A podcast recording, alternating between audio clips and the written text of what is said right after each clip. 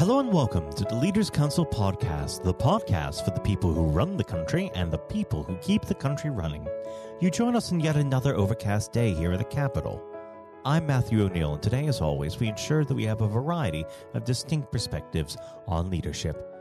First, we're joined by Jane Holmes, Chief Executive of Building for the Future, a parent led charity center for children with additional needs in and around Wokingham, offering activities, support, and therapies. Jane, hello. Hello. Thank you for coming on to the program today. Now, normally we'd get straight over into the subject of leadership, but uh, as we need to address the ghost at the feast that's been present for the past few months, how has COVID 19 affected your operations? Uh, well, we, we, we run a, a play centre for um, disabled children, uh, so we, we had to completely close, and we, we still are closed now. Um, we are able to um, hire the place out for private bookings, um, but we're not able to run any of our own activities yet. Um, so, yes, it's had a huge impact on us. And what sort of measures are you taking to prepare for when you are eventually allowed to uh, reopen? Well, we're preparing all of our risk assessments at the moment. I had a long conversation yesterday with the um, lead for health and safety at our local authority here in Wokingham. Um, I got lots of advice. We're going to be um, producing various risk assessments um, and and uh, you know the, the, restrictions are often lifted quite quite um, suddenly without much warning. So uh, we want to be prepared. Um, we want to get all the PPE in place, all the safety measures in place, so that when those restrictions are lifted, we can open to parents because you know we offer um, play for um, children with disabilities, um, and you know uh, mo- most of those children have been at home since since lockdown in March. So as you can imagine, it's been really, really tough on families um, and they haven't had very many places that they can go to. So, um, so families with disabled children have have um, have struggled um, in a lot of cases, and um, and so we're very keen to open our doors to, to give those families and, and especially those children um, the access to the play that they that they deserve. Now, every week we try and have a topical subject that we discuss uh, on the program. And this week it dovetails quite nicely into what we're presently uh, speaking of. Um, this week we're trying to find the silver lining to what has been an enormously dark and dense cloud. So you can tell us about any positive you or your organization have managed to take in the past few months. Hmm. Uh, well, I mean, I, um, the, the, charity Building the Future is, is parent-led. It was set up by a group of, uh, of us mums, um, all of whom have disabled children. I have a, a daughter who's now 18 who has cerebral palsy. Um, and she, she's been home since the 6th of March. Um, and um, my husband is a, a, teacher. He teaches special needs children at school in Maidenhead. And so um, it was quite quickly that the three of us were, were at home together. And um, I, I, have had worries about the charity. Obviously, the financial impact has been pretty huge. So I spent a lot of time working on fundraising with my colleague.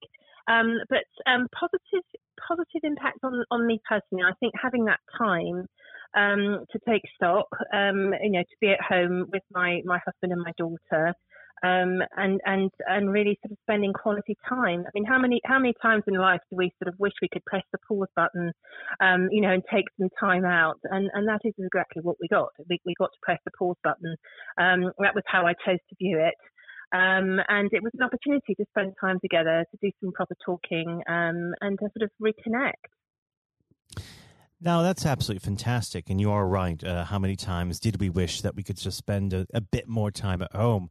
I think there are some people today, uh, though, uh, are wishing they could have some time in their office.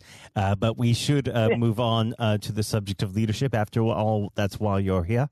Um, I always like to start this part of the conversation off by asking the same simple question What does the word leader mean to you?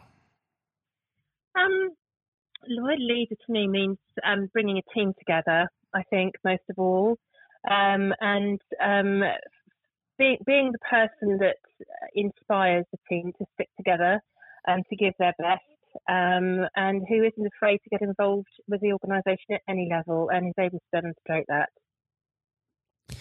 Now, of course, everyone has a different style of leadership. What would you say yours is on a day to day basis? Well, we have a fairly small team. Um, I mean, we have we have a two part-time um, workers in our organisation, and plus we obviously have a board of trustees, and then we have a band of volunteers as well. Um, so uh, it's very important for any any leader of any charity of, of, this nature to be able to relate to people at all levels, um, and, and, to be able to get stuck in. Um, so I think I'd like I'd like to think I'm a team team player. Um, that uh, you know I, I don't I, I, don't ever feel the need to sort of pull rank on people. I would I would I would hate to um, lead in that way. I think the the um, the, the, the best uh, way of, of, of getting people to work for you and with you um, is is to rather inspire them um, and and encourage um, by example. Um, and we, we, have some volunteers and some trustees who've been with us for years and years and years, and I think that has been a big part of our success. Now, where would you say that your leadership style was developed from? Did you have a particular role model, or were you shaped more by circumstance?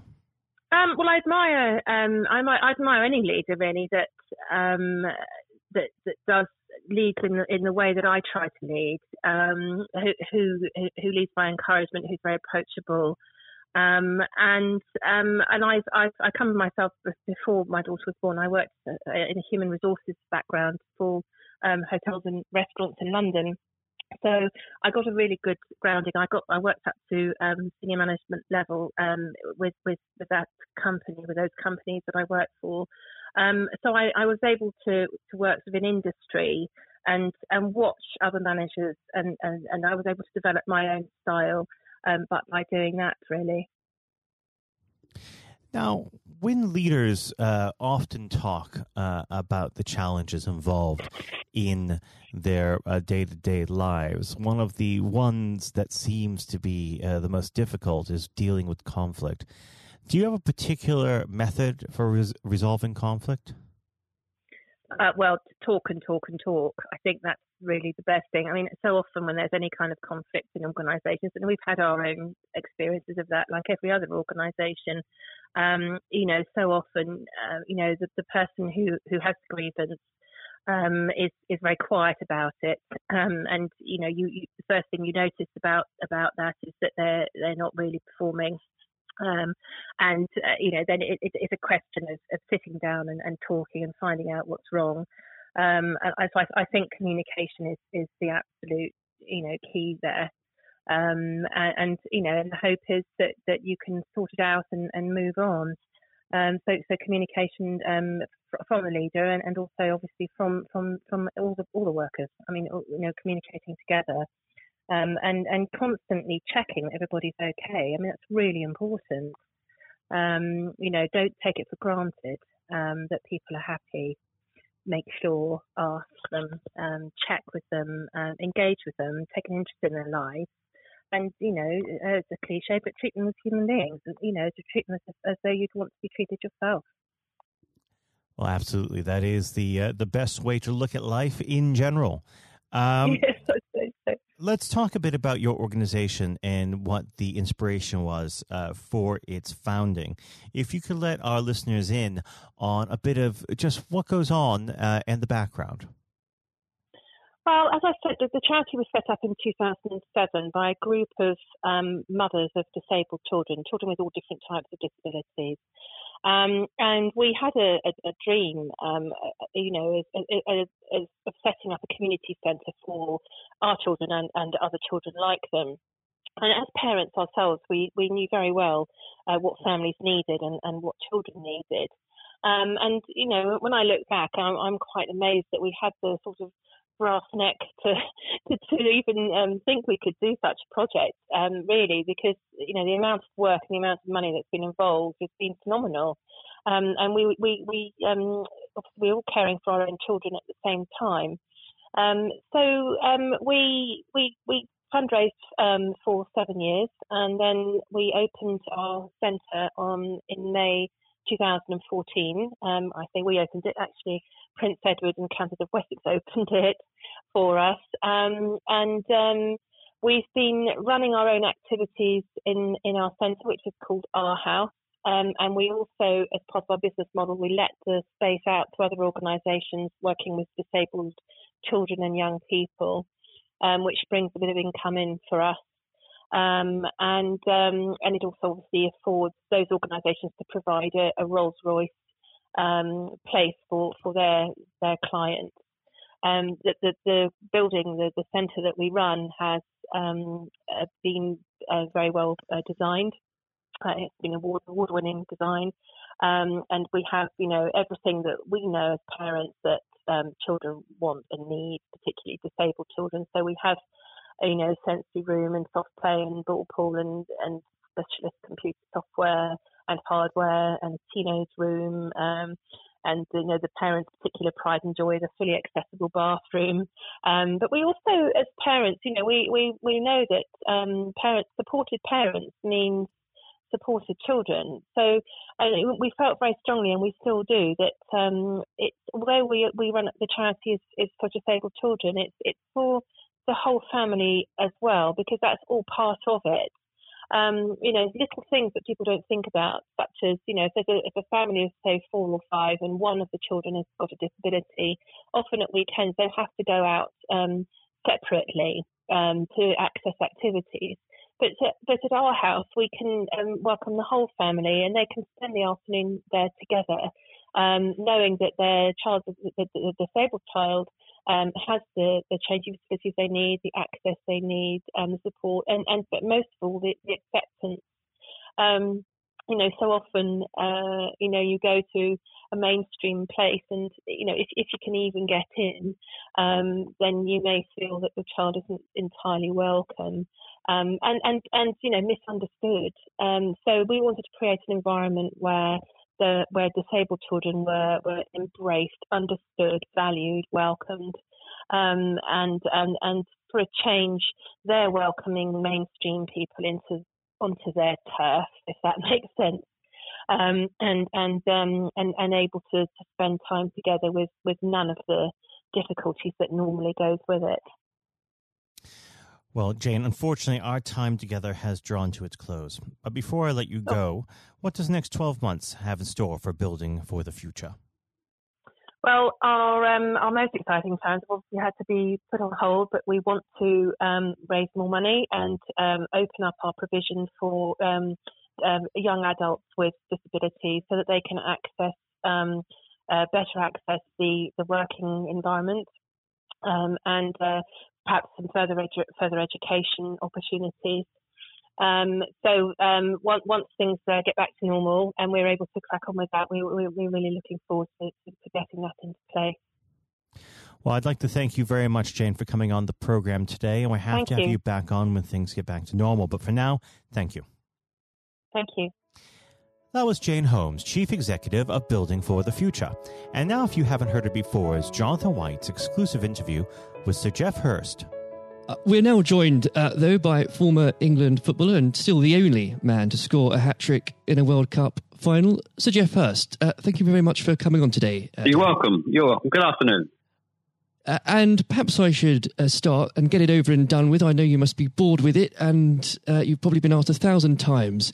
But when you got out for a duck playing for Essex, uh, Geoff, what was going through your head at the time? well, of course, that's not one of the most asked questions I get.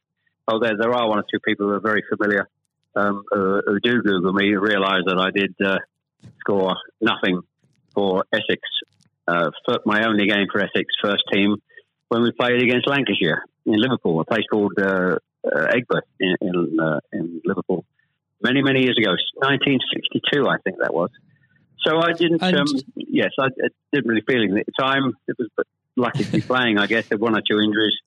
Um, but the problem that I had was, was really messing about between the two sports. That was very detrimental to me uh, over that period of time, mm. being stuck between the two sports.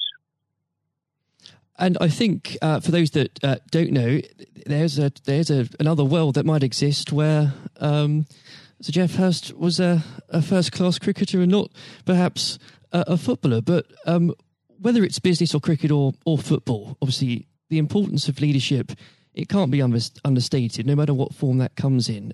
When you were at West Ham, uh, Geoff, and when um, Ron Greenwood first uh, uh, came along, he made obviously some pretty radical changes. Was this a man that genuinely inspired confidence uh, the first time you'd meet him? Absolutely. I mean, he, he was simply a, a fantastic uh, coach or teacher, if you like, of football. And uh, the, the quite always mentioned when we talk about Ron Greenwood, Harry Redknapp, who was played under him and has been very successful as a player and, and the manager over many, many, many years. He and he's come across many coaches, of course, and managers during his time over years, I guess.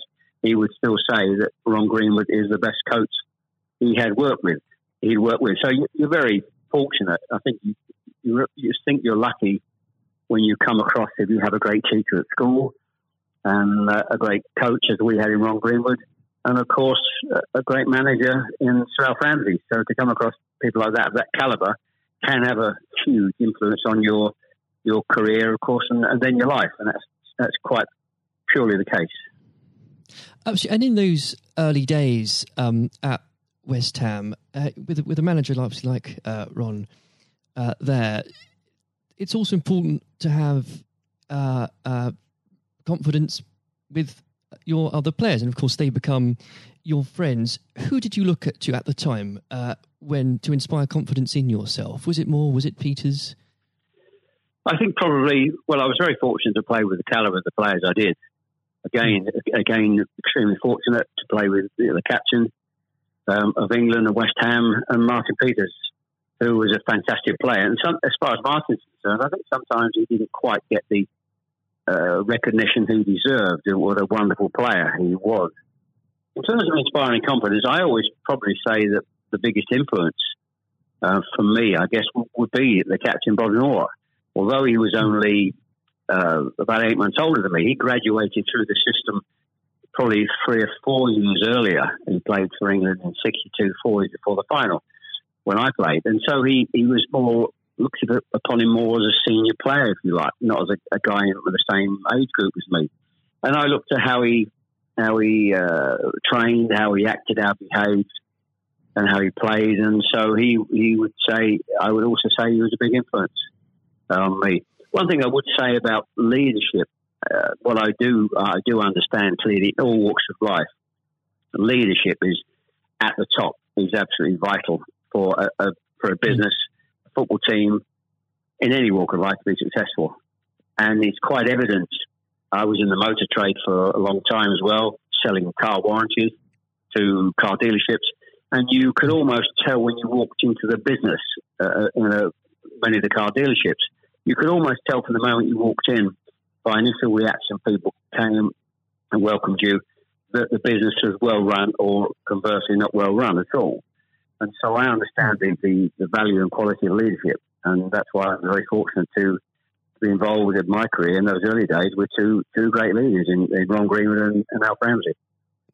Absolutely. And um, uh, since you've already uh, brought him up, uh, Geoff, I think it'd be remiss not to go a little bit further with that. But obviously, uh, after uh, oh, at West Ham, your uh, playing came to the attention of Alf Ramsey. Now, there's a man I'm sure when you walked into a room, you knew who was um, in charge. When it came to managing that England team, what was his style like, Geoff? Well, one thing, the first thing I say about Alf Ramsey, he's probably over my life the most powerful influence who had on me um, as a person. Um, hmm. naturally, it happens to an extent because he's got your whole career in his hand. Whether he picks you for England or he doesn't pick you, it can have a, a great impact on your your career and, of course, your life. But yep. in that era, I was involved for six or seven years. He, it was quite clear who was the boss. He was quite very, very strict.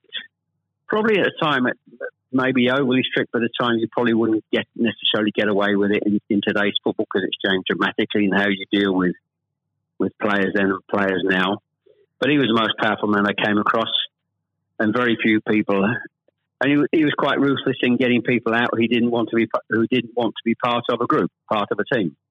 It is important that if you've got a group of people, and that's in any walk of life, they're all mm. singing off the same hymn sheet, and you don't have anybody that's griping or moaning about the system. And if you've got people like that in your organisation, one thing I have learned, and I've taken on my life, and my family, you've got somebody in a group that doesn't want to be part of it, you, you get them out. And Alf, I think, was was quite ruthless with that in his, his staff. And I think that's one thing, I, one of the most serious things I think I've learnt over a long period of time. And is there, do you think, uh, a, a, specific moment? I'm sure there's probably dozens, but is there a specific moment, if you could uh, perhaps pick right now that did show those uh, qualities in uh, Sir Alf so uh, sharply? Yes, I think for, for me, certainly, um, I think there are instances of players who you thought would, would be in the team or certainly in the squad, and surprising they were not. There was no necessary reason for it, but looking mm. back, I do think perhaps they were people that Alf didn't think wanted to be part of a group. Um, so that that's that's for me. In terms of my personal view, I think that it looked prior to the um, World Cup that I was going to be playing um, it. Only a few games before I was I was playing, and I played with Jimmy Greaves in the game against Yugoslavia only a couple of months before the final. And it looked at that stage as if I was going to be, be playing in, in, the team. But uh, in a couple of friendly games, more friendly games before the final in Poland and uh, uh, Norway, I think, in Denmark, mm. I didn't. I played two of the four games, and I probably didn't quite replicate my my form that Showing at West Ham and in the early couple of games for England. And he he left me out in the first game of, of the World Cup against uh, Uruguay. He started off with Jimmy Greaves and Roger Hunt. So. I, I, had an impact of thinking I at that stage I, like I was going to play, and didn't start because of just a lack of form. I didn't play quite well enough to justify my position. And somewhat fortuitously, I only got back in the team because of a, a nasty gash to shin um, on Jimmy Greaves' leg. And I think what you've said there, uh, Geoff, actually does sum that up really well. And more than that, whilst it's important to have that someone in charge with those qualities, it's almost useless if there isn't a strong and unified team behind them.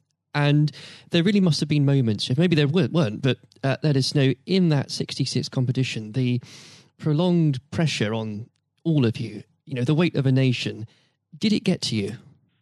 Oh, not for me personally, no. I, I think, and I don't, uh, not for me, not for a second. I think mm. I was just happy to be, you know, be involved in the squad initially. Uh, not at all. I didn't. You're not aware of the magnitude of the occasion, really, looking back out. Mm. So I never really felt. People talk about pressure a lot, and it's there, and people players talk about people talk about it in life. I didn't really feel necessarily feel any great pressure pressure during the time I was there. And what is also important to say about Alf Ramsey, the people he, he left behind that, that, were left in the squad after he'd moved one or two players out, the squad were uh, a, a, bunch of very hard nosed, professional, uh, top quality people. And that was again the leadership that Al showed. He, he got people in together that were very, very strong personally. Um, uh, and I think that was part of the success we had. We were very I always describe our, our group as hard nosed professionals. Um, we have some great players, but overall, they were great hard nosed professional players um, and great quality people who we've kept in contact with, you know, over the years. And Geoff, I've got to ask, and I'm, I'm not making this up, I've genuinely heard that people do ask you whether or not you realised there were people on the pitch at that moment. I imagine you were busy on something else. Well, I, I did some theatre shows last year. They've gone fairly well, and we're going to do a series of uh, theatre shows. In fact, starting this week over the next uh, two or three months. And uh, at the end of the theatre shows, we have about 20 minutes where we uh, uh, allow the people in the audience to ask questions. And the, there's, I won't mention both, they're too long to talk about both questions. Um, one, the other one's a really stupid one. It's too long for me to tell you. It's absolutely ridiculous. but the, the, the other ridiculous question I get asked, did I realise there were people on the pitch? And of course, I jokingly say, yes, I was just about to, to shoot to score the goal. And I looked round, put my foot on the ball, and looked round for a little while and said, oh dear, there are six or seven people running on the pitch. so that's, uh, I've had been asked that once at one of the theatre shows. so I joke, make a joke about that and saying, yes, I put my foot in the ball and waited to just have a, look, have a glance around, you know. maybe it does prove there are things that, such as stupid questions. Really. Um, oh yeah, there, are, there certainly are. I've got another one which I won't bore you with. It won't be too long to tell you. Uh, I was in a Jersey or Channel Line, Jersey or Guernsey, uh, two or three mm. years ago, and most stupid, irrelevant questions, absolutely nothing to do with football whatsoever, which uh, was absolutely. But I can use that now because it, it is quite funny.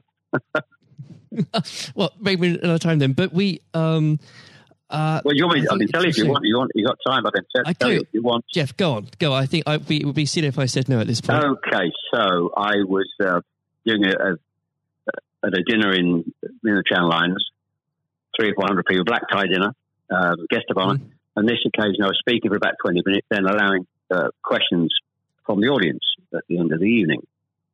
And there was usual football questions, and then all of a sudden, I heard a, uh, somebody at the back who who asked a question. I didn't quite hear what he said. He didn't have the microphone with him. So I said, I didn't hear what he said. Can you please give mm. this chap the microphone so I can hear clearly what he said? So the chap had the mic and he said, When a turtle loses its shell, is it naked or is it homeless? Right. what, what a question. What a question. Uh, well, I think that would be in, definitely in the stupid category, wouldn't it? So we had a laugh about that. Is, uh, well, uh, and we, you've got to have a patient of a saint, I think, sometimes to put up with things no, like that. But then again, I found it amusing. I just found it amusing. In fact, some of the audience found it highly amusing as well. So it did. Uh, um, it did make again, laugh that day. If you can put up with my questions, you can probably put up with uh, anything. Um, but th- there would have become a point, though, um, Geoff. I think um, you, you were a young man when obviously this happened when you must have realized that people, teammates, began looking at you for leadership. Um, is that something that occurred to you, or did you just realize that by by one way or the other, people actually begin to look up for you for inspiration? Well, possibly. That's never really struck me until you've actually mentioned it now. Quite frankly, it's a new a new question. Mm. Does anybody look up to me I'm sure perhaps uh, there are there are people who pay you compliments of, of uh, fans of, of, West Ham and, uh, Stoke, and of course in, uh, England fans who um, I, I, think probably it would be very immodest of me to to suggest that I, I, felt that somebody was looking to me for inspiration. Um, well, you, but, you don't but, have to, but I will. Uh, well, um, it's, it's, okay for a third party to do it. Uh, perhaps, um, perhaps that may have been the case over the years. Uh, people look at you, and um, uh, maybe uh, it has a, helpful effect. Uh, but I do think you, you, how you behave and set examples on and off the pitch is people must realise that that's, that has an influence. How you react and behave mm. to, to situations on and off the field surely probably has an impact to younger players coming in into the team latterly. Um, yeah, and and with that, looking at um, uh, football today, uh, is there anybody that you think, particularly on the field or the sidelines, that strikes you as someone with um, those qualities that you could identify in a in a natural leader? Um, well, a play, current players, you mean? Oh, players, managers, anybody that uh, you look to today, really? Well, I think some of the outstanding. I think the, the, the best example about a, a, leader and at the moment is is, is uh, Klopp at Liverpool.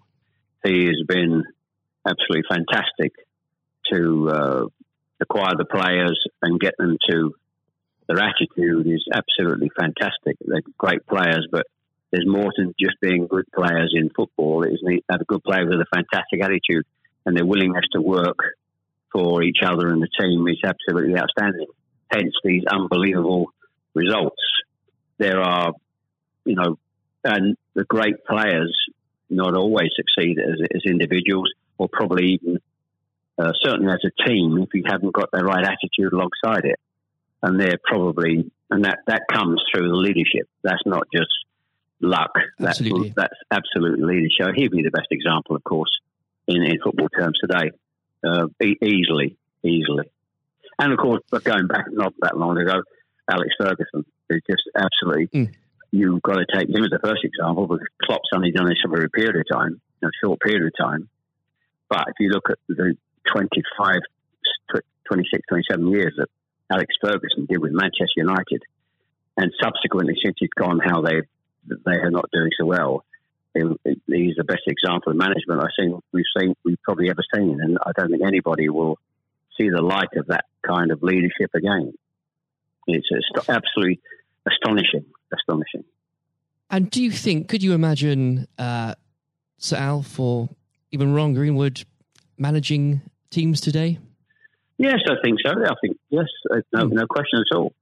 I think they, uh, Ron Greenwood, yeah, well, the, the answer, straightforward answer is yes. Um, That's good they, answer. the straightforward answer is yes. I can elaborate as much as you want, but the straight answer is absolutely categorically yes. Uh,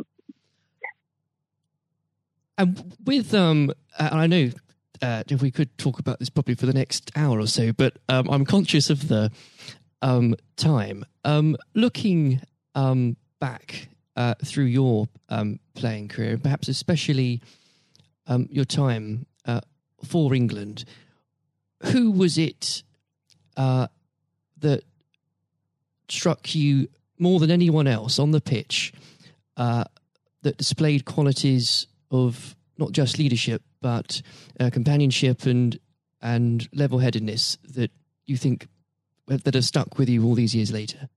Well, I think we were, I was very fortunate, and I wouldn't pick any one player out. I think looking at There's that, so many, yeah, so many, and that's why we were successful because we had so many um, showing all those qualities that you just mentioned uh, throughout the team. I think that that was outstanding, and uh, uh, and it's an opportunity to talk about uh, all of them in, in, that breath. And there was nobody, and I'm going back from an earlier earlier question for me, the, um, all hard nosed professionals, good good teammates, mm. good socially, and that's why we kept in touch with each other on our golf days every year uh, up until about five years ago. Of course, with, with the uh, sadly dwindling, yes. dwindling numbers, we we still got on. Our wives got on all together all those years later. It didn't just finish after '66. That reunion, that camaraderie, that team spirit, mm. um, getting on with each other lasted for, for a long, long, long time. And I wouldn't and when it, when you put those those questions and how you categorize those, I would pick every one of the eleven players um, who you put in that category that were like that.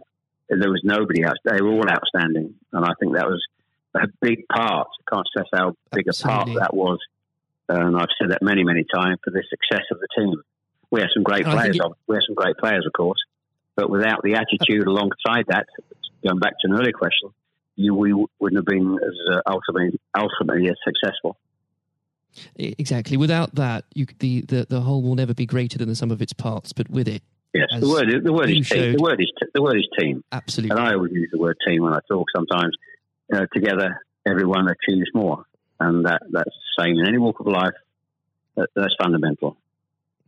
And uh, lastly, uh, Geoff, looking if if you were to uh, give advice, and whether this is in sport or business or indeed any other walk of life, what would you identify, if you can, as the key tenant uh, that you can't go without in terms of leading a team, no matter what that team is?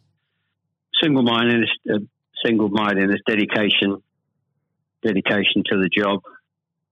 Um, thinking about that that that role, that job in leadership all the time. It's a huge part of your life. It, you, I don't think you can switch off when you're in, in business at the top level or sport at the top level. You may, you know, have a, have a couple of weeks holiday, but I'm even sure if, if these top managers and lead, leaders in all walks of life are away on holiday on a beach somewhere warm. I'm sure there's not uh, there's, they will not switch off for, for two weeks um, and completely uh, not think about their role as the boss of an organisation. And I think that's you're completely focused. You're always thinking about uh, things, thinking about improvements, and it's just dedication and uh, uh, tuning your life to being successful. Excellent. Well, Geoff, on that point, thank you very much for joining us today. You're welcome. Good to nice to have a talk about this and just go over the go over the past and just uh, refresh my my own memory about the quality of the players I grew up with. Excellent. Uh, another time, uh, it would be great to talk again. Thank, thank you, Jonathan. Thank you. This has been the Leaders Council podcast. Thank you for celebrating excellence in leadership with us. I have been your host, Matthew O'Neill. Until next time, goodbye. Thank you for listening to our podcast. The views expressed within the podcast do not reflect the views of the Leaders Council of Great Britain and Northern Ireland, its parent company, or subsidiaries, members of staff, other guests, or any other person therein associated.